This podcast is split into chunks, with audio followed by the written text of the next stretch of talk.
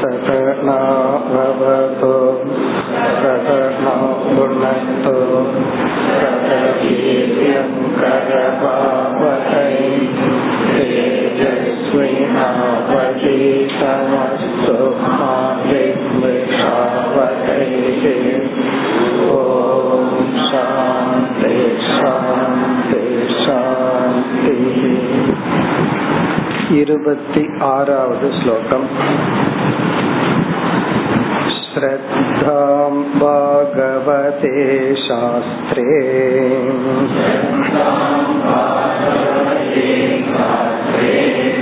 अनिन्ता मन्यत्र चापिः।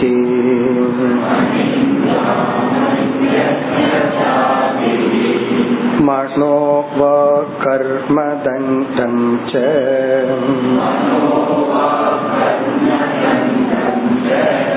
सत्यं समदमावपि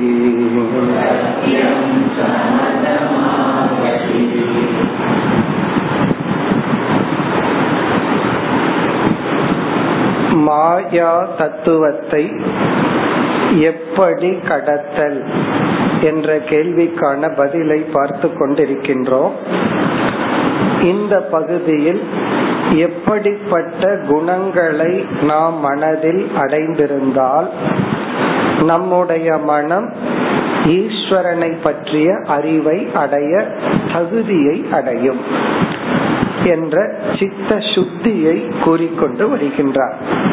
நம்ம சுருக்கமா சித்த சுத்தி மன தூய்மைன்னு சொல்லிடுறோம்.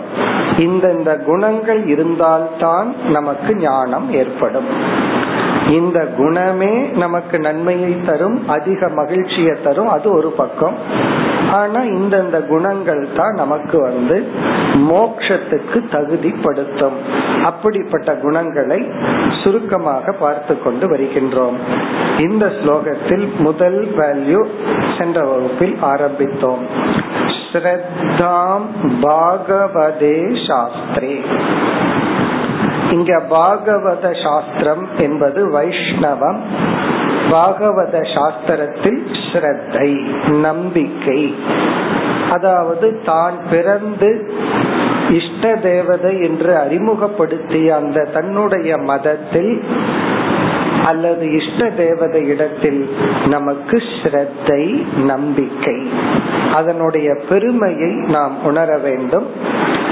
நம்முடைய மதம் நம்ம எவ்வளவு தூரம் உயர் உயர்த்தி உள்ளது என்று மதத்தினுடைய மேன்மை பெருமை இதை உணர்தல். இங்க ஸ்ரத்தா என்றால் நம்பிக்கை கிராட்டிடியூட் ஓனிங் அப் என்று சொல்வார்கள். ஓனிங் அப் அப்படின்னு சொன்னா எது இருக்கோ அதனுடைய பெருமையை உணர்தல். இப்போ எந்த ஒரு கலாச்சாரமுமே உண்மையில் மற்றவர்கள் வந்து அழிப்பதில்லை. அவர்கள் அழிப்பதற்கு நாம் காரணமாக இருப்போம். அந்தந்த கலாச்சாரத்தில் இருப்பவர்கள் தான் அழிப்பதற்கு அனுமதி கொடுக்கின்றார்கள். அவரவர்களுடைய கலாச்சாரம் கல்ச்சர் இறை வழிபாட்டு முறை இதனுடைய உண்மை தன்மையை உணர்ந்து அதில் ஒரு நம்பிக்கை வைத்தல் அறிவுபூர்வமாக செயல்படுதல். எல்லா மதத்திலையும் அந்த மதத்தை புரிந்து கொள்ளாதவர்கள் இருக்கின்றார்கள். விதிவிலக்கு இல்லாமல். அந்த மதத்தினுடைய கருத்துக்களையே தவறாக புரிந்து கொண்டு தவறாக நினைத்து கொண்டு செயல்படுபவர்களும் இருக்கின்றார்கள். அது அந்த மதத்தினுடைய குற்றம் அல்ல. அது அவர்களுடைய அந்த கரணத்தினுடைய குற்றம். அவர்களுடைய மனதின் குற்றமே தவிர எந்த மதமும் ஒரு மனுஷனை கொள்ளு அல்லது வந்து திருடு பொய் சொல்லு ஏமாற்று மிருகத்தை போல நடந்துக்கன்னு சொல்வதில்லை. இப்ப எல்லா மதத்தில் இருக்கிற எத்திக்ஸ் தர்மங்கள் வந்து ஒன்றுதான். ஆனா ஒவ்வொரு மதமும் ஒவ்வொரு வேல்யூக்கு வந்து ஹைலைட் பண்ணிருக்கலாம் இருந்தாலும் எல்லா மதமும் தர்மத்தின் அடிப்படையில் வேறுபடுவதில்லை. பிறகு தத்துவம் என்று வந்து விட்டால் அவரவர்களுடைய மன வளர்ச்சிக்கு தகுந்தாற்போல் சில தத்துவங்கள் உருவாகி உள்ளது. இப்ப துவைதம் விசிஷ்டாத்வைதம் இதெல்லாம் உண்மையா பொய்யா அப்படின்னு கேட்டா இத வந்து சங்கரர் எப்படி பார்க்கிறார்னா இவைகள் எல்லாமே ஒரு படிகள் தான் நம்ம ஆரம்பத்துல துவைத பாவனை இருக்கணும் விசிஷ்டா துவைத பாவனை இருக்கணும். பிறகு அத்வைதம் அப்படிங்கிறது இறுதியானதாக இருந்தாலும் அனைத்தும் சாதனைகள் படிகள். இருந்தாலும் பக்குவம் இல்லாததனால் ஒருவருக்கொருவர் ஆர்கியூ பண்றது வாதம் செய்வது இதெல்லாம் இருக்கத்தான் இருக்கும். ஆனால் நாம் நம்மை வளர்த்தி நமக்கு காரணமாக இருந்த நம்முடைய மதத்தை நம்முடைய வீடு நம்முடைய நாடு கலாச்சாரம் இதில் ஒரு நம்பிக்கை ஸ்ரத்தை பெருமிதம் அடைதல். இனி அடுத்தது என்ன? அணிந்தாம் அந்நத்திர அதி. அணிந்தா. அணிந்தா என்றால் மற்ற மதத்தை மற்ற நம்பிக்கையை மற்ற கலாச்சாரத்தை குறை கூறாமல் இருத்தல். மற்ற மதத்தை நம்ம வந்து புரிந்து கொள்ளாமல் அவரவர்கள் அவரவர்கள் மதத்தையே ஒழுங்கா புரிஞ்சுக்கிறது இல்லை மற்ற மதத்துல வந்து இந்த குறை இருக்கு அந்த குறை இருக்கு இப்படி அவர்கள் வழிபடுகிறார்கள் இது சரி இது தப்புன்னு சொல்வதற்கு அவர்கள் மதத்தில் இருப்பவர்களுக்கே அறிவில்லை. எப்படி மற்ற மதத்தில் இருக்கிறவங்க சொல்ல முடியும்? அல்லது ஒரு மதத்தில் இருப்பவர்கள் இனி ஒரு மதத்தை இப்படி பேச முடியும்? அப்படி பேசுவதற்கு எந்த உரிமையும் இல்லை. இல்லை. அதனால அணிந்தா யாரையும் நிந்திக்க கூடாது. யாரையும் நிந்திக்கணும் அவமதித்தல் இது தப்பு. தவறான முறையில் இறைவனை வழிபடுகிறார்கள் அப்படின்னு சொல்லி எல்லாம் தவறாக நாம் மற்ற மதத்தை நிந்திக்க கூடாது. அதாவது இரண்டு எக்ஸ்ட்ரீம் பார்க்கிறோம். ஒரு எக்ஸ்ட்ரீம் வந்து என்னுடைய மதம் தான் சரி. மற்ற மதம் எல்லாம் தவறுங்கிற கருத்து. நான் என்னுடைய மதத்துல இறைவனை எப்படி வழிபட சொல்லியிருக்கோ அதுதான் சரி. இனி ஒரு எக்ஸ்ட்ரீம் என்னன்னா தன்னுடைய மதத்தினுடைய பெருமையை உணர்ந்து கொள்ளாமல் இருத்தல். அப்படி இல்லாமல் இரண்டு எக்ஸ்ட்ரீமுக்கும் போகாம மற்றவர்களை நிந்திக்காமல் அதே சமயத்தில் தன்னுடைய மதத்தையும் மதித்தல். இப்ப நம்முடைய மதத்தை மதிக்கிறதுங்கிறது மற்றவங்களை நிந்திக்கிறது அல்ல நம்முடைய மதத்தை மதித்தல் மற்ற எந்த மதத்தையும் நிந்தனை செய்யக்கூடாது அவமதிக்க கூடாது இழிவுபடுத்த கூடாது ஒருவருடைய ஃபார்ம் ஆஃப் ஒர்ஷிப் அவர் ஒர்ஷிப் பண்ற விதம் இருக்கே அதை நம்ம இழிவுபடுத்த கூடாது அந்த அந்த கரணத்துக்கு அந்த மனதுக்கு அது தேவைப்படுகின்றது. அவரால் அவரவர்களுடைய குணத்தின் அடிப்படையில் இறைவனை வழிபடட்டும். நாமங்கள் கொடுக்கட்டும் ரூபங்கள் கொடுக்கட்டும் அதை எல்லாத்தையும் டைஜஸ்ட் பண்ணணும். தன் மதத்தை மதித்தல் பிற மதத்தை அவமதிக்காமல் இருத்தல். இனி இரண்டாவது வரியில் மனோ வா கர்ம தண்டம் மனோ வா கர்ம இந்த கர்மங்கிற சொல்ல எடுத்து ரெண்டு இடத்துலயும் போடணும். மனோ கர்ம வா கர்ம. மனதினால் செய்யப்படுகின்ற செயல்கள் வாக்கு கர்ம என்றால் வாக்கால் செய்யப்படுகின்ற கர்மங்கள். அதாவது மனதினுடைய ஆக்டிவிட்டி வாக்கர்மன்னா வாக்கினுடைய ஆக்டிவிட்டி வாக்கினுடைய ஆக்டிவிட்டி என்ன? பேசுறது. மனதினுடைய ஆக்டிவிட்டி என்னன்னா சிந்தித்தல்.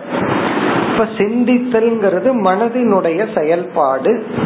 பேசுதல் அப்படிங்கிறது வாக்கினுடைய செயல்பாடு. அந்த கர்ம அப்படின்னா செயல்பாடு. தண்டம் அப்படின்னு சொன்னா அதை நெறிப்படுத்துதல். தண்டம் அப்படின்னா நெறிப்படுத்துதல். இந்த வார்த்தை தமிழ்ல வேற ஒரு அர்த்தம் இருக்கு. அவன் தண்டத்துக்கு சாப்பிட்டு இருக்கான் அப்படின்னு சொல்லி. அந்த அர்த்தம் அல்ல. இங்க தண்டம் அப்படின்னு சொன்னா அதை முறைப்படுத்துதல். அதாவது எதையெல்லாம் யோசிக்க தோணுதோ அதையெல்லாம் யோசிக்காம எதையெல்லாம் பேச தோணுதோ அதையெல்லாம் பேசாம சில சில பேட்டர்ன் ஆஃப் திங்கிங் சில எண்ண ஓட்டங்கள் தப்பான டைரக்ஷன்ல போயிட்டு இருக்குன்னு நம்ம கண்டுபிடிச்சிட்டோம்னா உடனே அதை நிறுத்துதல். ரொம்ப பேர்த்துக்கு அதே தெரியறது இல்ல நம்ம மனசு எந்த டைரக்ஷன்ல ஓடிட்டு இருக்குன்னு அவங்களுக்கு தெரியாது. அது எப்ப அவங்களுக்கே தெரியும்னா அதனுடைய விளைவா உடல் ரீதியா வாக்கு ரீதியா செயல்ல வரும் பொழுதுதான் ஓ இப்படி நினைச்சு நினைச்சு தான் நான் இப்படி பேச ஆரம்பிச்சிட்டேன். இப்படி நான் நினைச்சு நினைச்சு தான் இப்படி நான் பிஹேவ் பண்ண ஆரம்பிச்சிட்டேன்னு அப்புறம் தான் தெரியுது. அந்த செயல்பாட்டுக்கு வர்றதுக்கு முன்னாடியே நம்ம மனசினுடைய தன்மையை கண்டுகொள்ள வேண்டும். அதனாலதான் இந்த தியான பயிற்சி செய்தால் தியானம் பண்றோமோ இல்லையோ இந்த உண்மையை கண்டுபிடிச்சிருவோம். தியானம் பண்ணும்போது நம்ம மனசினுடைய தன்மைகளை நம்ம கண்டுபிடிப்பதற்கு ஒரு நல்ல வாய்ப்பு. தியானம் பண்ணி பெரிய நிஷ்டை அடையிறமோ இல்லையோ அது வேற விஷயம். இந்த தியானத்துல உட்கார்ற பயிற்சியே என்ன பண்ணோம்னா நம்ம மனசினுடைய தன்மையை நமக்கு காட்டி கொடுத்து விடும். இது எந்த ஆங்கிள் திங்க் பண்ணிட்டு இருக்கு யார பார்த்தா எப்படிப்பட்ட உணர்வுகள் தூண்டப்படுது? ஒருத்தரை பார்த்தா பொறாம வருதா? ஒருத்தரை பார்த்தா குரோதம் கோபம் வருதா? ஒருத்தரை பார்த்தா பற்று வருதா? என்ன எண்ணங்கள் மனதுல தூண்டப்பட்டு மனம் எந்த டைரக்ஷன்ல ஆக்டிவிட்டிஸ்ல இருக்கு? அப்படிங்கறத நம்ம கண்டுபிடிக்கணும் முதல்ல. கண்டுபிடிச்சு தண்டம் என்றால் அதை நெறிப்படுத்துதல்.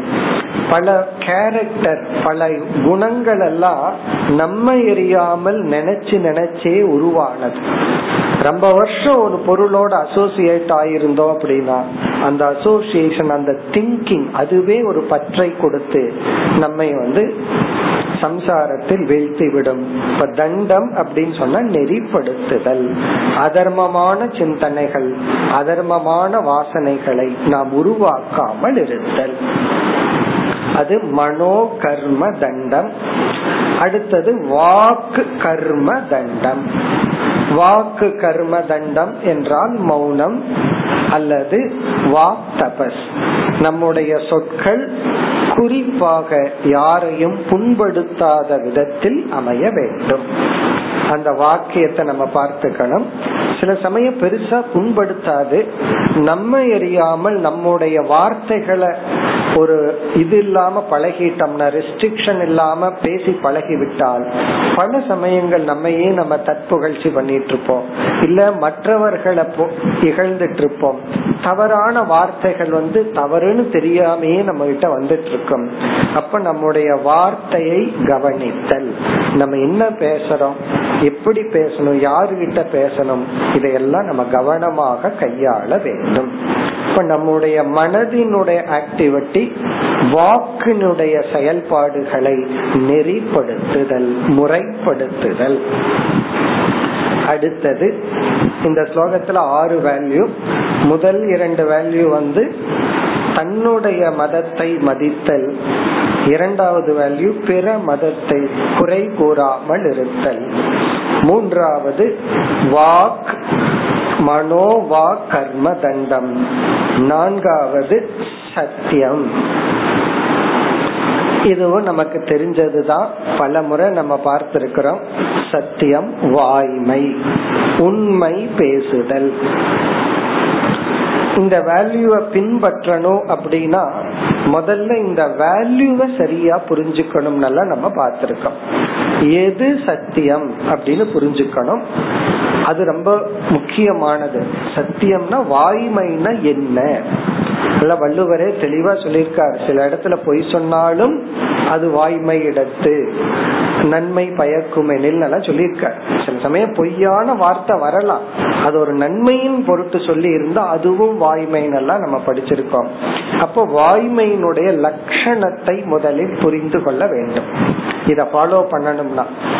இரண்டாவது வந்து இதனுடைய மேன்மையை உணர வேண்டும்.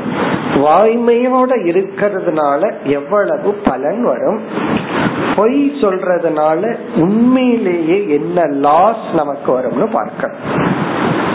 நம்ம ஏன் வந்து பொய் சொல்லி வாய்மைய காம்ப்ரமைஸ் பண்றோம்னா இப்ப தலைகீழ பாத்துட்டு இருக்கோம்.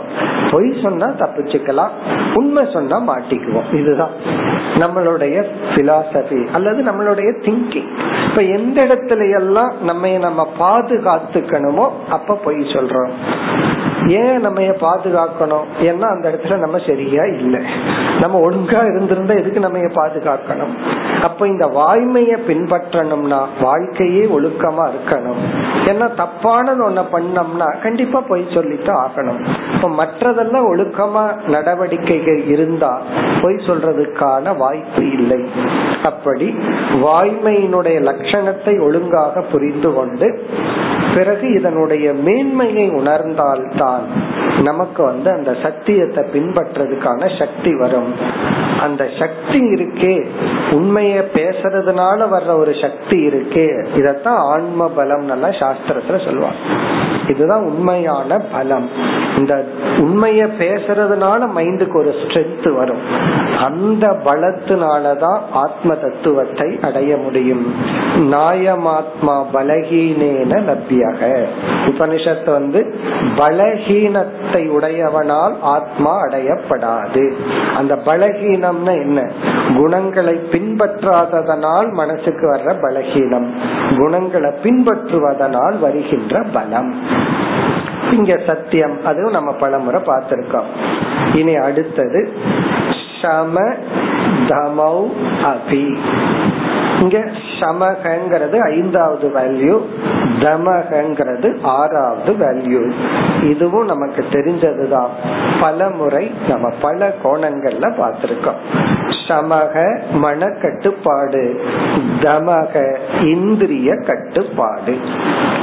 இதெல்லாம் சாதன சதுஷ்டய சம்பத்திங்கிற இடத்துல ஆரம்பிச்சிருக்கோம். அதனுடைய லட்சணம் சுருக்கமான விளக்கம். இந்த சாதன சதுஷ்டய சம்பத்தி எங்க ஆரம்பிச்சோம்னா தத்துவ போதத்திலேயே ஆரம்பிச்சோம். அதாவது வந்து ஒருத்தர் வந்து பிஹெச்டி பண்ணிட்டு இருக்கார். அவர் வந்து நான் ஒன்னாம் கிளாஸ்ல சொல்லி கொடுத்ததெல்லாம் மறந்துட்டேன்னு சொல்லக்கூடாது. நான் இப்ப பிஹெச்டி பண்ணிட்டு ஃபர்ஸ்ட் ஸ்டாண்டர்ட்ல சொன்னதெல்லாம் மறந்துட்டேன்னு சொல்லக்கூடாது. காரணம் என்ன? அவர்னால அதை மறக்க கூடாது மறக்க முடியாது. ஃபர்ஸ்ட் ஸ்டாண்டர்ட்ல என்ன படிச்சோம்? இ படிச்சிருக்கோம் ஒன்னு ரெண்டு படிச்சிருக்கோம் ஏபிசிடி படிச்சிருக்கோம். அந்த பேஸ்ல தான் அடுத்த வகுப்பே படிச்சிட்டு இருக்கோம். அப்படி இந்த தத்துவ போதத்துலதான் இந்த சொற்களினுடைய அர்த்தத்தை எல்லாம் ஆரம்பிச்சிருக்கிறோம். அதே கருத்து தான் சமக மன கட்டுப்பாடு தமகன புலனடக்கம். ஏன்னா நம்முடைய மனம் இரண்டு விதத்தில் ஆரோக்கியத்தை அடையும் இரண்டு விதத்தில் நோய்வாய்ப்படும்.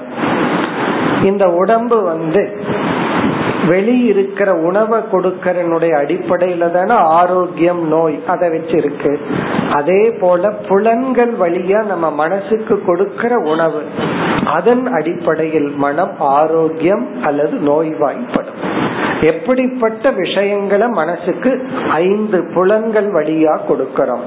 இப்ப அதை ஒழுங்குபடுத்துறது தமக. இப்ப தமகன்னு சொன்னா மனசுக்கு ஆரோக்கியமான விஷயங்களை கொடுத்தல். காது வழியா நாலு பேர்த்துக்கிட்ட நாலு விஷயங்களை கேட்டு மனசுக்கு இன்ஃபர்மேஷன் கொடுக்கறோம். அப்ப எதை நம்ம காது வழியா கொடுக்கணும்? என்று ஐந்து இள புலன்கள் வழியா மனசுக்கு நல்லதை கொடுக்கறது தீயதை நிறுத்தி வைக்கிறதுக்கு பேரு தமக இப்ப தமகன்னு சொன்னா நல்ல விஷயங்களை கொடுத்தல். தீய விஷயங்கள் அங்க இருந்தா நம்ம எரியாம உள்ள போயிரும்னு நம்ம விலகி இருத்தல். அது தமக.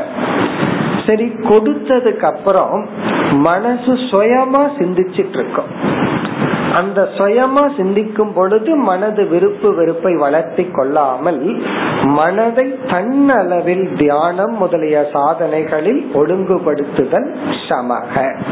இப்ப சமகன்னு சொன்னா மனது சம்ஸ்காரத்தில் இருந்தும் அனுபவத்தில் இருந்தும் ராகத்வேஷங்களை வளர்த்தி கொள்ளாமல் மனதை மன அளவில் கட்டுப்படுத்துதல் சமக மன கட்டுப்பாடு தமகன புலன்களில் இருந்து மனதை காப்பாற்றுதல்.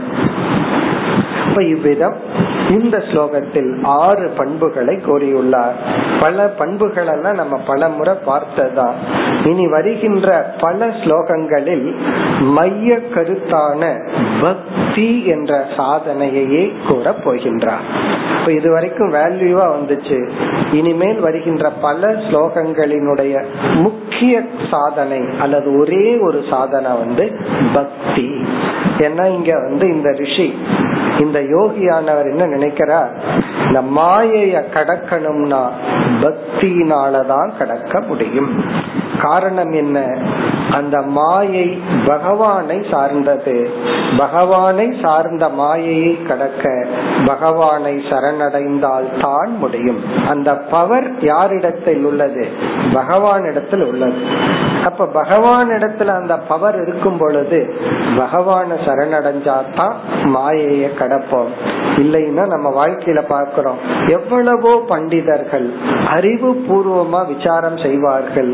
ஆனால் மாயை மாயையினுடைய மையத்தில் அமர்ந்து கொண்டு மாயையினுடைய பிடியில இருந்துட்டே அவர்கள் இருக்கிறத நம்ம பார்க்கிறோம். வேற யாரையும் பார்க்க வேண்டாம் நம்மையே பார்த்தா போதும். மற்றவங்களை நம்ம உதாரணத்துக்கு எடுத்துக்க வேண்டாம். நம்ம மாயைய கடக்கணும்னா நல்லா தெரியும். இதை செய்யக்கூடாது. இப்படி பேசக்கூடாது. இவங்க கிட்ட இருந்து விளக்கணும். எல்லாம் தெரியும். இருந்தாலும் ஜஸ்ட் தலைகீழ நம்முடைய இது நடக்கும். நான் ஏற்கனவே சொல்லியிருக்கேன். ஒருத்தர் வந்து முந்திரி பருப்பை கையில வச்சுட்டு அநியாய அநியாயம் சொல்லிட்டே சாப்பிட்டு இருக்காரு நானும் பக்கத்துல இருக்கு. இது உங்களுக்கு இவ்வளவு சாப்பிடணுமா இருநூத்தி ஐம்பது கிராமோ முன்னூறு கிராம் கையில வச்சுட்டேன். இது அநியாயம் அநியாயமே போயிட்டு இருக்கு ஒவ்வொரு வார்த்தையும் என்ன சொல்லுதுன்னா இதை சாப்பிடக்கூடாது. நாக்கு என்ன பண்ணுதுன்னா அதை சாப்பிட்டு இருக்கு அப்ப இத கடக்கணும்னா என்ன பண்ணணும்னா பகவானை சரணடைய வேண்டும். ஆகவே இனி வருகின்ற பகுதியில் பக்தியை மையமாக பேசுகின்றார். அடுத்த ஸ்லோகம் இருபத்தி ஏழு. श्रवणं कीर्तनं ध्यानम्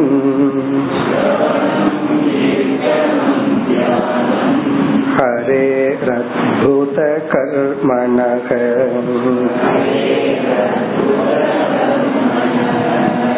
जन्म कर्म गुणानां च।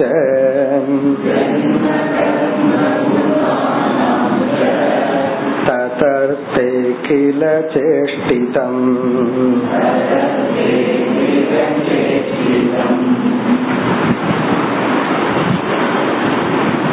இந்த ஸ்லோகத்தில் இரண்டு சாதனை ஒன்று பக்தி இனி ஒன்று கர்ம யோகம் இந்த ஸ்லோகத்திலிருந்து கடைசி வரைக்கும் பகுதி முடிகிற வரைக்கும் பக்திய மையப்படுத்தியே பேசுகின்றார் இனி வருகின்ற சாதனை ஒரே ஒரு வார்த்தையில முடிச்சிடலாம். பக்தி. பக்தினா மறந்து போச்சுன்னு சொல்லிடக்கூடாது. நம்ம பல முறை பார்த்திருக்கிறோம். இருந்தாலும் பக்திங்கிற டாபிக்கா இருக்கிறதுனால லட்சணத்தை மட்டும் ஞாபகப்படுத்திக்கலாம். நம் மனதில் இருக்கின்ற அன்பு என்ற உணர்வை இறைவனிடத்தில் வைத்தால் அதற்கு பெயர் பக்தி.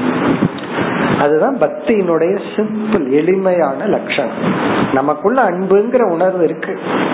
அத கடவுள் இடத்துல செலுத்தப்படும் பொழுது அதுக்கு பேரு பக்தி. கடவுளிடம் மட்டுமல்ல மேலான இடத்தில் செலுத்தப்பட்டால் அது பக்தி. இந்த நம்ம வீட்டுல செலுத்தப்பட்ட அது பக்தி கிடையாது. என் வீட்டை ரொம்ப நேசிக்கிறேன். என் வீட்டு மேல பக்தினெல்லாம் சொல்லக்கூடாது. அதே இது தான் வீட்டை விட்டு ரோட்ல வர்றோம். அந்த மண்ணை எடுக்கிறோம். இந்த நாட்டின் நாட்டை நான் நேசிக்கிறேன்னா அது தேசபக்தின்னு சொல்றோம்.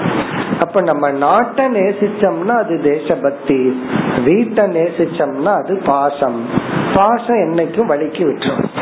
பக்தி வந்து வலிக்கு விடாது. அப்படி நம்ம விரும்பிய ஒரு பொருள் நமக்கு இன்பத்தை கொடுக்குதுன்னு நேசிச்சோம்னா அது பக்தி அல்ல. அது பற்று பாசம். அதாவது மற்ற மனிதர்களை நேசிக்கும் பொழுது பாசம்னு சொல்றோம். இதே அன்புதான் பாசம்ங்கிற ரூபத்தை எடுக்குது. பொருளை நேசிச்சோம்னா அது பற்றுன்னு சொல்றோம். அட்டாச்மெண்ட்னு சொல்றோம். இதே அன்புதான் பொருள் இடத்துல போகுது. மனித மனிதர்களிடத்துல போகுது. இத தாண்டி ஒரு பரந்த நிலையில போனா குரு பக்தி தேச பக்தி ஈஸ்வர பக்தி அப்படின்னு எல்லாம் சொல்றோம். அந்த பக்தி தான் இதுல ஒரு ஸ்லோகத்துல சொல்ல போற. நம்ம பார்க்க போறோம். இந்த பக்தியை எப்படி வளர்த்தி கொள்ளுதல்னா பக்தியா பக்தின்னு சொல்ல போற. பக்தியின் மூலமாகத்தான் பக்தியை வளர்த்தி கொள்ள வேண்டும். அன்பின் மூலமாகத்தான் அன்பை வளர்த்தி கொள்ள வேண்டும். நம்ம பிசினஸ் தானே பணத்தை போட்டு தானே பணத்தை எடுக்கிறோம்.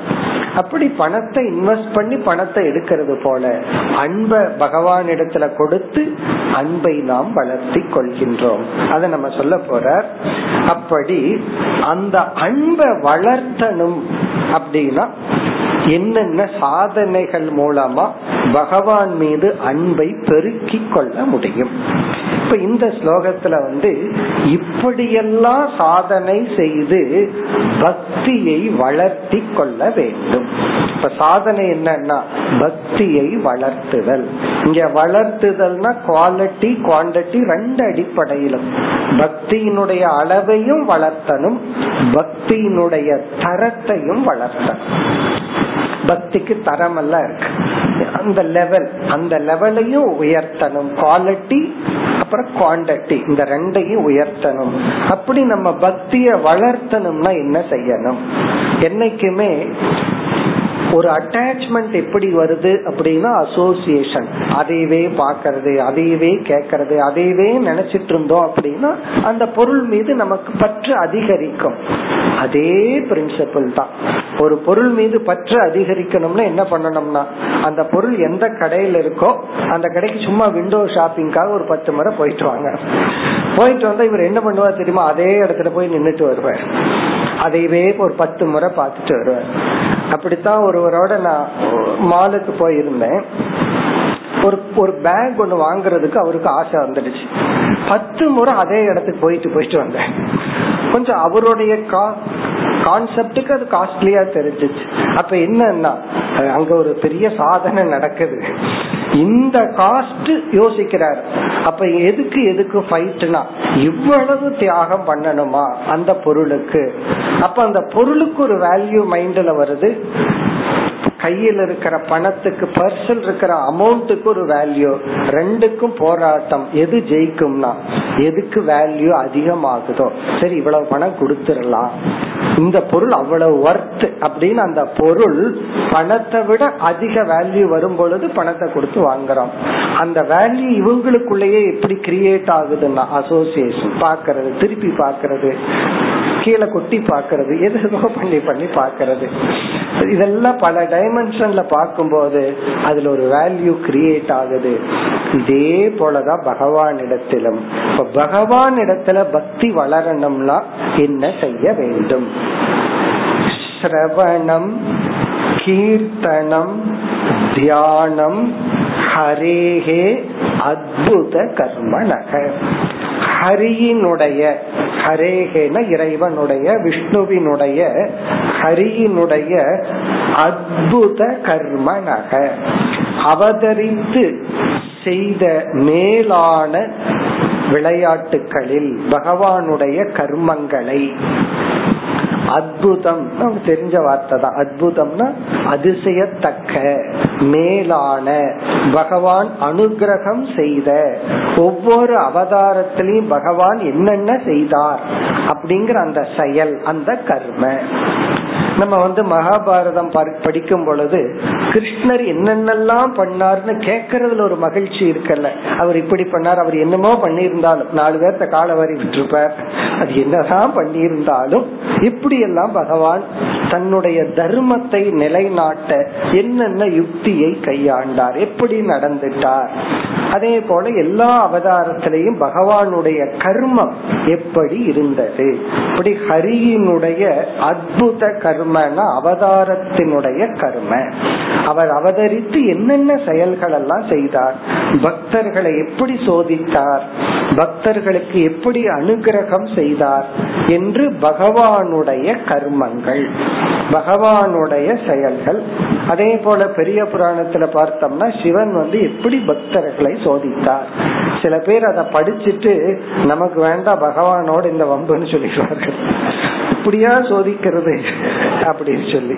ஆனா அதை படிக்க படிக்க நமக்கு வந்து அந்த பகவான் மீது பக்தி வரும். அது என்ன பண்ணணுமா? சிரவணம் அந்த கதைகளை கேட்டல். பகவானுடைய அவதார செயல்களை கேட்டல். சிரவணம் பிறகு வந்து கீர்த்தனம். இப்ப சிரவணம்னு சொல்லக்கூடாது. சிரவணம் சொல்றா இப்ப வந்து டிவி சேர்ந்து இருக்கு வீடியோ பிளஸ் ஆடியோ காரணம் என்ன? நம்ம வந்து டிவியில எல்லாம் மகாபாரதம் ராமாயணம் தொடர்ந்து மாறி மாறி வந்துட்டு இருக்கு அத பாக்குறதும் ஒரு விதமான சிரவணம் தான் ஏன்னா பகவானுடைய அந்த அவதார கர்மங்களை எல்லாம் செயல்களை எல்லாம் நாம் பார்த்து ரசித்தல் கேட்டல் மகிழ்தல். சிரவணம். பிறகு வந்து கீர்த்தனம். கீர்த்தனம்னா அந்த பெருமைகளை பாடுதல். எத்தனையோ பாடல்கள் ஸ்லோகங்கள் எல்லாம் இருக்கு. அதை கூறுதல். தியானம் அதை சிந்தித்தல். அதை மீண்டும் மீண்டும் மனசுக்குள்ள நினைச்சு பாக்கிறது அதாவது கேட்டல் பார்த்தல் பிறகு வந்து ஓதுதல் பிறகு தியானித்தல். எல்லாம் சென்டர்ட் ஆஃப் காட் இறைவன் சம்பந்தப்பட்ட. இறைவன் சம்பந்தப்பட்ட கர்மங்களை கேட்டல் பாடுதல் சிந்தித்தல். பிறகு இரண்டாவது வரியில் ஜென்ம கர்ம குணா நாம் சேன்னு போட்டு முன்வரியில சிரவணம் கீர்த்தனம் தியானம். ஜென்ம பகவானுடைய அவதாரங்கள். கர்ம அந்த அவதாரத்தில் பகவான் நிலைநாட்டிய தர்ம சூக்மங்கள் இங்க கர்மன்னா பகவான் நிலைநாட்டிய கர்ம சூக்மங்கள் பிறகு வந்து குணம். பகவானுக்கு அந்தந்த அவதாரத்துல இருக்கின்ற குணங்கள். கிருஷ்ணாவதாரத்துல ஒரு கிருஷ்ணருக்குன்னு ஒரு கேரக்டர் இருக்கு.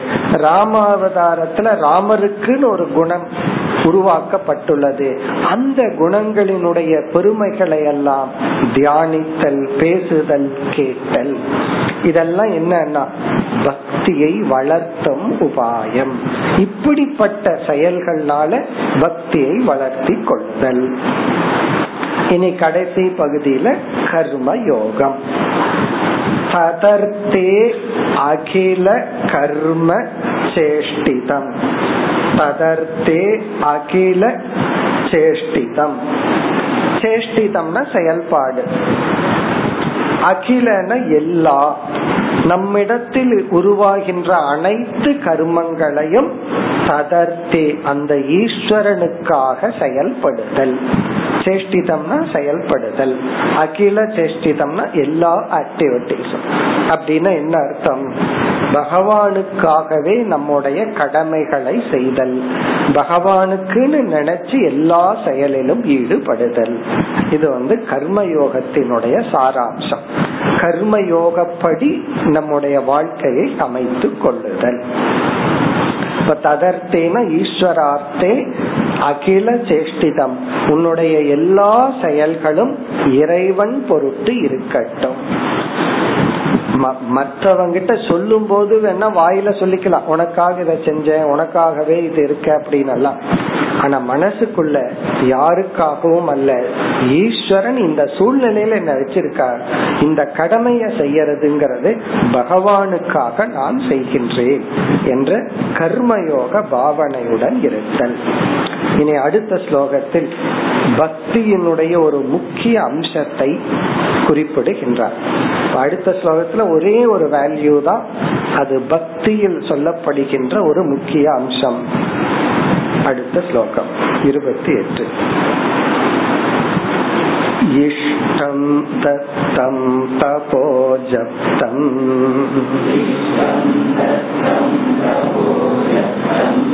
वृत्तं यच्चात्मनः प्रियम्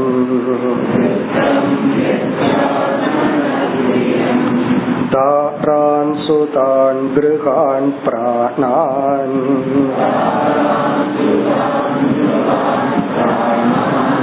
यत्परस्मै निवेदनम्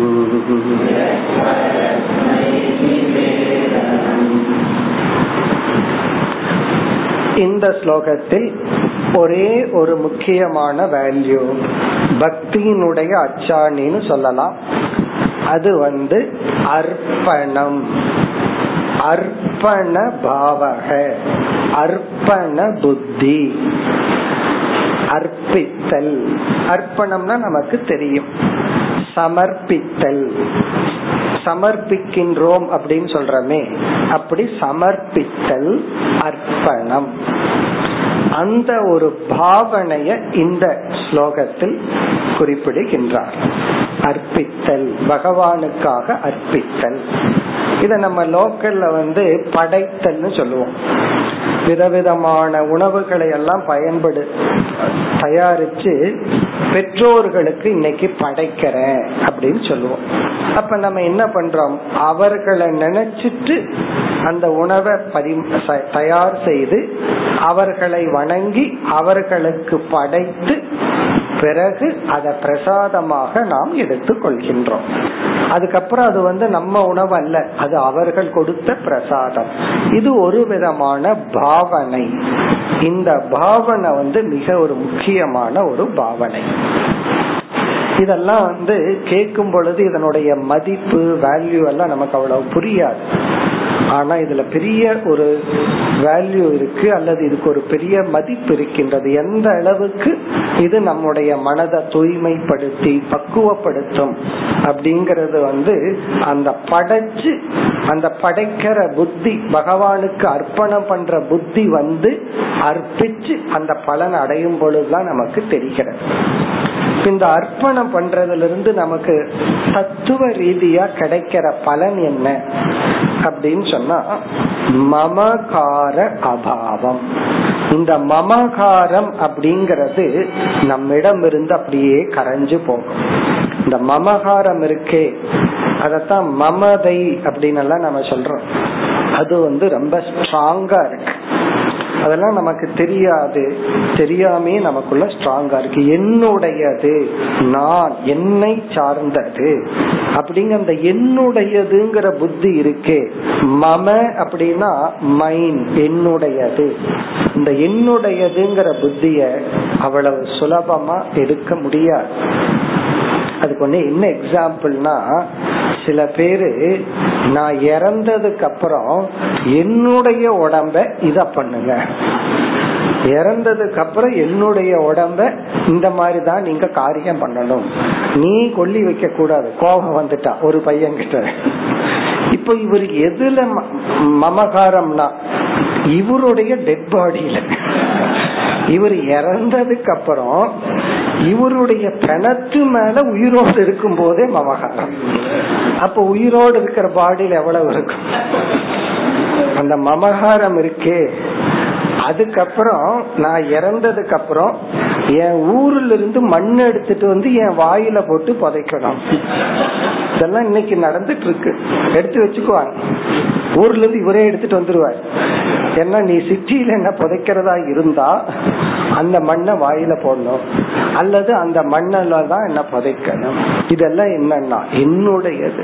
இந்த என்னுடையதுங்கிற எக்ஸ்டென்ஷன் எவ்வளவு தூரம் போகுது? இப்ப மரணத்துக்கு பிறகு என்னுடைய பாடி. சில பேர்த்துக்கு வருத்தமே என்னன்னா கொல்லி வைக்கிறதுக்கு பையன் இல்லை அப்படி. கொல்லி இவர் போயாச்சு. அதுக்கப்புறம் கொல்லி வைக்கிறதுக்கு பையன் இல்லைன்னு இப்ப உட்காந்து அழுதுட்டு இருப்பாரு. அப்ப சாகிறதுக்கு இப்ப பையனை ரெடி பண்ணா நீ ரெடியான்னா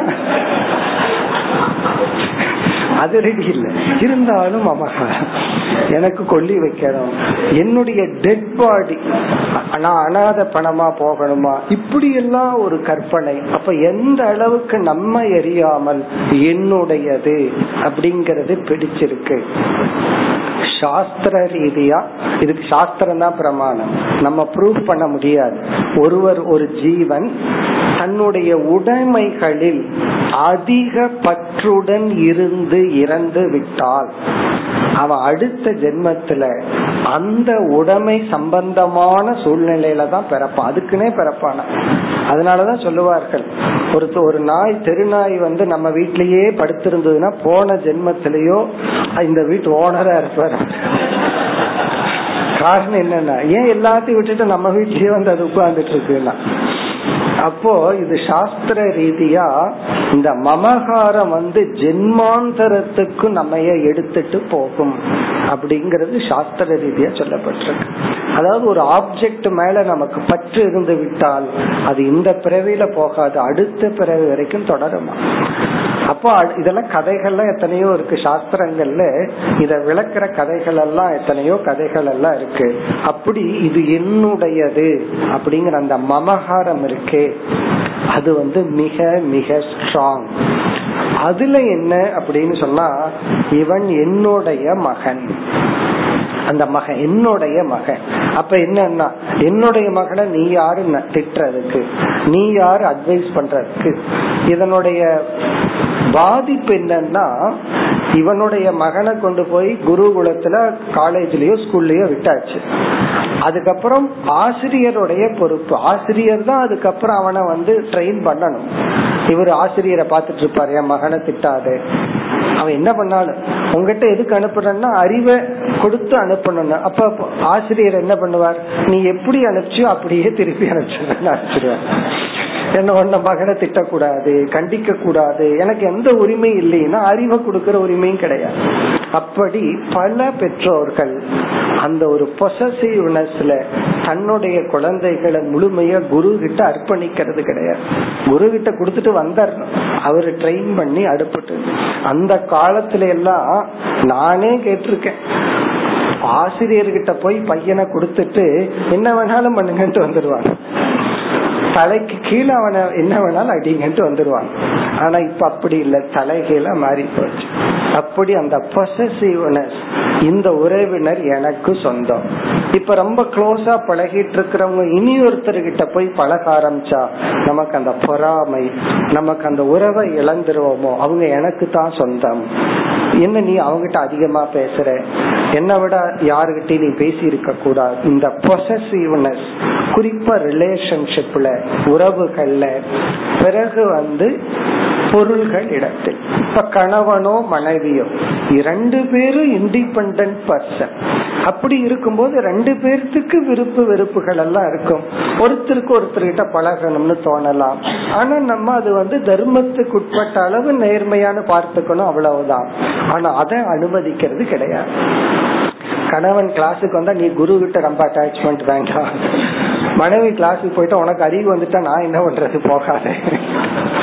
இப்படி வந்து நீ இதத்தான் பண்ணணும் இவங்ககிட்ட தான் பேசணும் இவங்ககிட்ட தான் பழகணும்னு ஏதோ அந்த ஸ்பௌஸுக்குள்ள இனி ஒருத்தருக்கு தான் தான் கண்ட்ரோல் பண்ணி தான் தான் பாதுகாக்கிற மாதிரி இந்த உறவுகள்ல மமகாரம் இப்படி எல்லாம் நம்மை பந்தப்படுத்தி உள்ளது. இதுல இருந்து வெளிவரணும் அப்படின்னு சொன்னா ஈஸ்வரார்ப்பண புத்தி. இறைவா எல்லாமே நீ எனக்கு கொடுத்தது. எனக்கு என்னென்ன என்ன உறவு கொடுத்திருக்கிறையோ? எனக்கு ஒரு மகன மகளை கொடுத்திருந்தா அது நீ எனக்கு கொடுத்தது. அது உண்மையில் உனக்கு சொந்தமானது. அதே போல கணவன் மனைவி எல்லாமே உன்னுடைய கிஃப்ட் எனக்கு அதுல ஒரு அளவுக்கு தான் உரிமை இருக்கு. உண்மையிலேயே சொந்தக்கார நீதான். இதுதான் உண்மை. இந்த உண்மைய புரிஞ்சுக்கிற. அப்ப இது மன ரீதியாக இறைவனுக்கு நம்மிடம் உள்ள அனைத்து உறவுகள் பொருள்கள் அர்ப்பணம் செய்த செய்கின்ற ஒரு பாவனை. இப்ப இந்த வேல்யூ வந்து வெறும் பாவனை தான் மனசுக்குள் இருக்கிற ஒரு ஆட்டிடியூடு தான். இது வந்து வாக்கு ரீதியா மத்தவங்க கிட்ட சொல்லக்கூடாது. சொல்ல வேண்டிய அவசியமும் கிடையாது. இது மனசுக்குள் இருக்கிற ஒரு பாவனை. இந்த பாவனை தான் மமகாரத்துக்கு ஆன்டிடோட் இந்த மமகாரத்தை நீக்கணும்னா இந்த பாவனையின் மூலமாகத்தான் நீக்க முடியும். அப்படி இது என்னுடையது என்னுடையதுங்கிற புத்தியிலிருந்து வெளியே வர இங்க ஒரு பாவனை கூறப்படுகிறது. இதத்தான் நம்ம வந்து சாஸ்திரத்துல நிவேதனம் என்று சொல்வோம். இடத்துல இருக்கு? சமர்ப்பணம்ங்கிறதுக்கான வார்த்தை நிவேதனம். நிவேதனம்னு சொன்னா பகவானுக்கு படைத்தல்.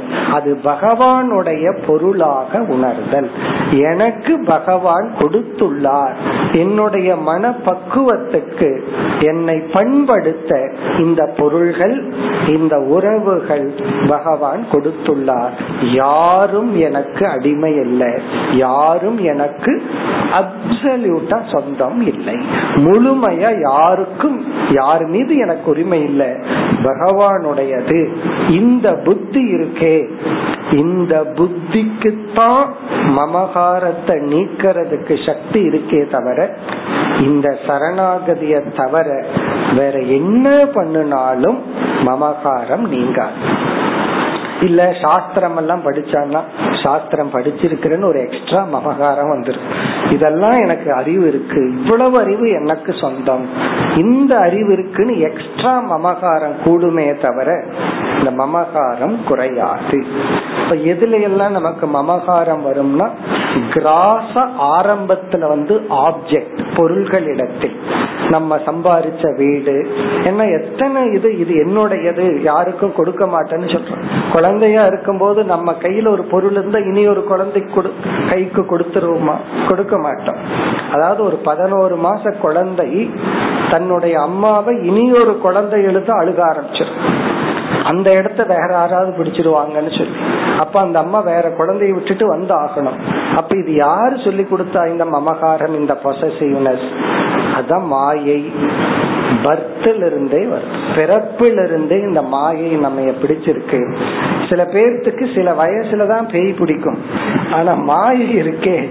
அது பிறந்ததுல இருந்தே பிடிச்ச பேய் தான். அந்த அதனுடைய விளைவு தான் இந்த மமகாரம் சோ இது வந்து ஆரம்பத்துல ஆப்ஜெக்ட் அண்ட் ரிலேஷன்ஷிப் கொஞ்சம் மேல போக போக இந்த மமகாரம் எப்படி வடிவெடுக்கும்னா இவ்வளவு பெரிய தானம் செய்தவன் நான். இவ்வளவு தவம் செய்தவன் நான். இந்த தவத்துக்கெல்லாம் நான் தான் உடைமையாளன். இந்த தானத்துக்கெல்லாம் நான் தான் உரிமையாளன். இப்ப எதுக்கு போயிடுச்சு? நாம் செய்கின்ற சாதனைகளுக்கும் தவங்களுக்கும் இந்த மமகாரம் வந்து ஓனப் பண்ணிடுச்சு. இப்ப அப்படி ஆரம்பிக்கிறார். அதுவும் இறைவனுடையது. ஒரு தவம் நான் செய்திருந்தால் பகவானுடைய அனுகிரகத்தினாலதான் செய்ய முடிந்தது. ஒரு யாகம் செய்திருந்தால் அந்த புத்தியை கொடுத்தது பகவான். ஒரு தானம் செய்திருந்தால் அந்த புத்திய கொடுத்தது பகவான். ஆகவே இந்த தானத்துக்கு பகவான் கர்த்தா. எனக்கு வந்து வாய்ப்பு கொடுத்துள்ளார்னு சொல்லி முதல் வரியில சில லிஸ்டுகள் போடுற இந்தந்த சாதனைகள் எல்லாம் என்னிடம் இருந்து வந்ததுன்னா அதை உனக்கு அர்ப்பணம் செய்கின்றேன். அதாவது தானம் செய்யும் பொழுது பொருளை ஒருத்தருக்கு அர்ப்பணம் பண்றோம். தானம் செய்தேங்கிற புத்திய பகவானுக்கு அர்ப்பணம் பண்றோம். அதுதான் இங்கு சொல்லப்படுகிறது. இஷ்டம். முதல் சொல் இஷ்டம். இஷ்டம் அப்படிங்கிற சொல்லுக்கு இந்த இடத்துல பொருள் யாகம். எஜ்ங்கிற தாதுவில இருந்து வந்த சொல் இஷ்டம். இஷ்டம்னா இங்க விருப்பம்னு அர்த்தம் அல்ல இஷ்டம் என்றால் யாகம். நாம் செய்த யாகங்கள்.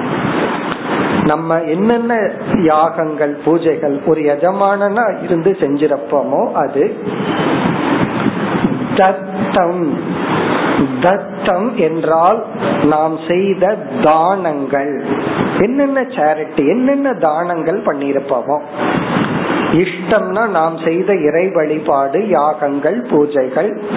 தத்தம்னா நாம் செய்த தானங்கள். இஷ்டம் தத்தம். அடுத்தது வந்து தபக. தபக என்றால் நாம் செய்த தவங்கள். எத்தனையோ தவங்கள் எல்லாம் பண்ணியிருப்போம் விரதங்கள் எல்லாம் அனுஷ்டானம் செஞ்சிருப்போம். அந்த தவம். அடுத்தது ஜப்தம். ஜப்தம்னா நாம் செய்த ஜபங்கள். பகவான குறிச்சு நம்ம என்னென்னலாம் ஜபம் பண்ணி இருக்கிறோமோ. சில பேர் லட்சக்கணக்கில் பகவானுடைய நாமத்தை ஓதி இருப்பார்கள். அந்த ஜபங்கள். அடுத்தது வந்து விருத்தம். விருத்தம்னா நார்மல் ஆக்டிவிட்டி நம்முடைய லைஃப் ஸ்டைல் நம்ம ஒரு வியாபாரம் பண்ணிட்டு இருக்கலாம் அல்லது விவசாயம் பண்ணலாம் அல்லது ஒரு ஜாப்ல போய் ஒரு பெரிய ஒர்க் பண்ணிட்டு இருக்கலாம் அல்லது ஒரு பெரிய சயின்டிஸ்டா கூட ஒர்க் பண்ணிட்டு இருக்கலாம். விருத்தம்னா லைஃப் ஸ்டைல் நமக்கு வந்து எப்படிப்பட்ட வாழ்க்கை முறை ஆசிரியராகவோ அல்லது ஏதோ ஒரு ஜாப்ல இருக்கும் அந்த லைஃப் ஸ்டைல் ஏன்னா அதுவும் பகவானுடைய அனுகிரகம் தான் பிறகு எது ஆத்மன பிரியம். வேறு என்னெல்லாம் நமக்கு பிரியமானது நம்மிடத்தில் உள்ளதோ? எதெல்லாம் நமக்கு பிரியமானது நம்மிடத்தில் உள்ளதோ? இங்க பிரியம்ங்கிறதா ரொம்ப முக்கியம். பிரியமானதான் பகவானுடைய அனுகிரகமா நம்ம வந்து நிவேதனை பண்ணணும். சில ரிலேஷன்ஷிப் இருக்கு. என்னுடைய மாமியார பகவானுடைய அனுகிரகமா சமர்ப்பிக்கிறேன்னு சொல்றாருன்னு வச்சுக்கோமே. இப்ப எந்த ஒரு ரிலேஷன்ஷிப் இவங்களுக்கு கஷ்டமாவே இருக்குன்னு வச்சுக்கோமே. ஒருத்தர் நம்ம உறவினரா வந்துட்டார். அவருக்கு அது பிரியமா இல்ல தலையெழுத்தா வந்திருக்கு. உடனே அத போய் நான் பகவானுடைய நிவேதனமா வச்சுக்கிறேன்னாலும் அதுவும் உண்மைதான். பகவான் கஷ்டத்தை கொடுத்து நம்ம பக்குவப்படுத்துறாரு. அது வேற விஷயம். ஆனா இங்க மமகாரம் வர்றது அதையெல்லாம் மமகாரம் வந்து டிசோன் பண்ணும். அந்த உறவு என்னால வரல. யாரோ செஞ்ச தலையெழுத்துனால வந்திருக்கா அந்த உறவு. எது நமக்கு பிரியமோ அதுதான் எனக்கு. பிரியமானதை தான் நம்மளதுன்னு கிளைம் பண்ணுவோம். பிரியம் இல்லாதத அந்த மமகாரமே அதை ரிஜெக்ட் பண்ணிடும் அதனாலதான் பிரியம்ங்கிற வார்த்தைய போடுறார். எது ஆத்மனகன தனக்கு எது தனக்கு பிரியமானதோ தான் விரும்பி என்னென்னலாம் பண்ணியிருக்கிறோமோ பிறகு இரண்டாவது வரியில உறவுகளை எல்லாம் சொல்ற உறவுகள் ஜாரான் மனைவி மக்கள். தாரான மனைவி பிறகு குழந்தைகள். குழந்தைகள் அடுத்ததுல வருது. தாரான இங்க வந்து ரிலேஷன்ஷிப் மனைவி மனைவியோடு சம்பந்தப்பட்ட உறவுகள். அதே போல பதி கணவன் கணவனோடு சம்பந்தப்பட்ட உறவுகள். சுதான். சுதான்னா குழந்தைகள். குழந்தைகள் குழந்தைகள்னா நம்ம குழந்தைகள் மட்டுமல்ல. பெரியப்பா குழந்தை சித்தப்பா குழந்தை இப்படி அண்ணன் குழந்தை இப்படி எல்லா குழந்தைகள். நமக்கு ரொம்ப க்ளோஸா ரிலேட்டடான குழந்தைகள். கிருகான் வீடு வீடு வாசல் எல்லாம் சொல்றமே. நாம குடியிருக்கிற வீடு சொந்தம் ஆன பொருள்கள் பயன்படுத்துற பொருள்கள். இப்படியே போயிட்டா எவ்வளவு நேரேட் பண்ணிட்டே போறது. அதனால ஒரு முற்றுப்புள்ளிக்காக வைக்கிறார் பிராணான் உன்னுடைய பிராணன் உட்பட இந்த மூச்சு காத்து உட்பட. பிராணான்னு சொல்றதுக்கு அப்புறம் சொல்றதுக்கு ஒண்ணும் கிடையாது. இந்த மூச்சு காத்து உட்பட எது பரஸ்மை நிவேதனம்? எதெல்லாம் இருக்கோ அதை இறைவனுக்கு நிவேதனம் செய்தல். பகவானுக்கு அர்ப்பித்தல். பகவானுக்கு சமர்ப்பித்தல். இது பகவானுடையது என்று பகவானுக்கு நாம் சமர்ப்பணம் செய்கின்றோம். இங்க நிவேதனம் அப்படிங்கறது வந்து மானசம். மனசுக்குள்ள இருக்கிற ஒரு பாவனை பக்தியினுடைய ஒரு அச்சாணி. பக்தியினுடைய ஒரு சென்ட்ரல் இந்த நிவேதனம் இல்லாத பக்தி பக்தியே அல்ல. நம்ம ஏன் பக்தியினுடைய அச்சாணின்னு சொல்றோம்னா நம்ம சாதாரண லைஃப்ல ஒருத்தர் மீது நமக்கு புரிய வந்துடுச்சுன்னு வச்சுக்கோமே. உடனே நமக்கு என்ன பண்ண தோணும்? எதையாவது தூக்கி கொடுக்கணும்னு தோணும். நம்ம ஒருத்தர் மீது நமக்கு பிரியம் வந்துட்டா ஏதாவது நம்ம கிட்ட நமக்கு நமக்கு எது வேல்யூவா இருக்கோ அதை தூக்கி கொடுக்கணும் அப்படின்னு தோணும். எதுவுமே கொடுக்க மாட்டேன் பிரியமா இருக்கிற அப்படின்னு சொன்னா அது பிரியமே அல்ல. அப்போ பகவான் மீது நமக்கு பிரியம் வந்திருக்குங்கிறதனுடைய அடையாளம் என்ன?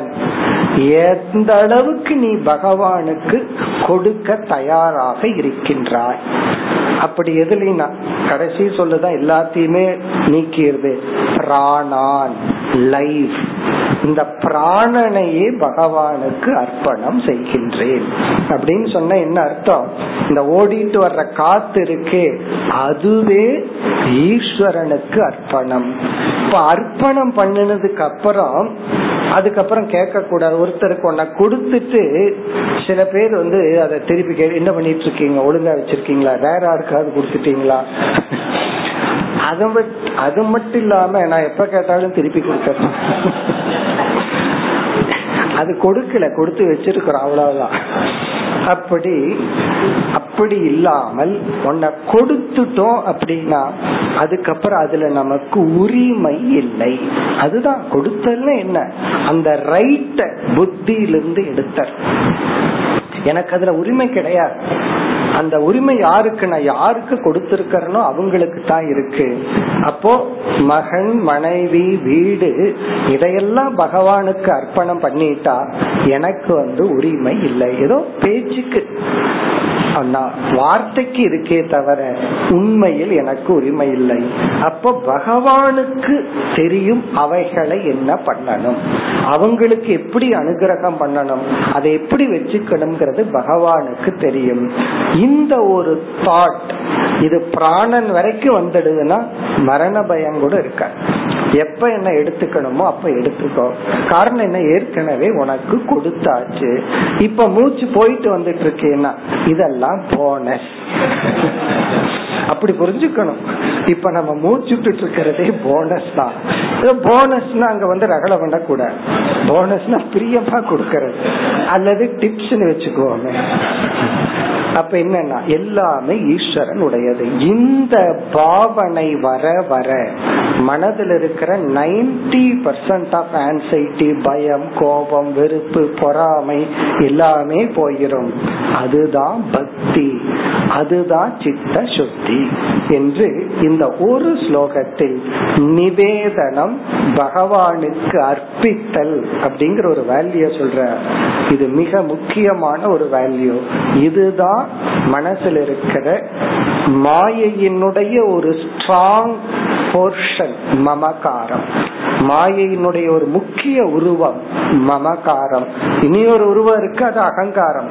அது அதனுடைய அப்பா அது அப்புறம் பாத்துக்குவோம் இப்ப வந்து மமகாரம் அந்த மமகாரம் மாயையினுடைய ஒரு பெரிய பிடி அதிலிருந்து நீங்க நிவேதனம்ங்கிற வேல்யூ சொல்லி உள்ளார் மேலும் அடுத்த வகுப்பில் தொடர்போம்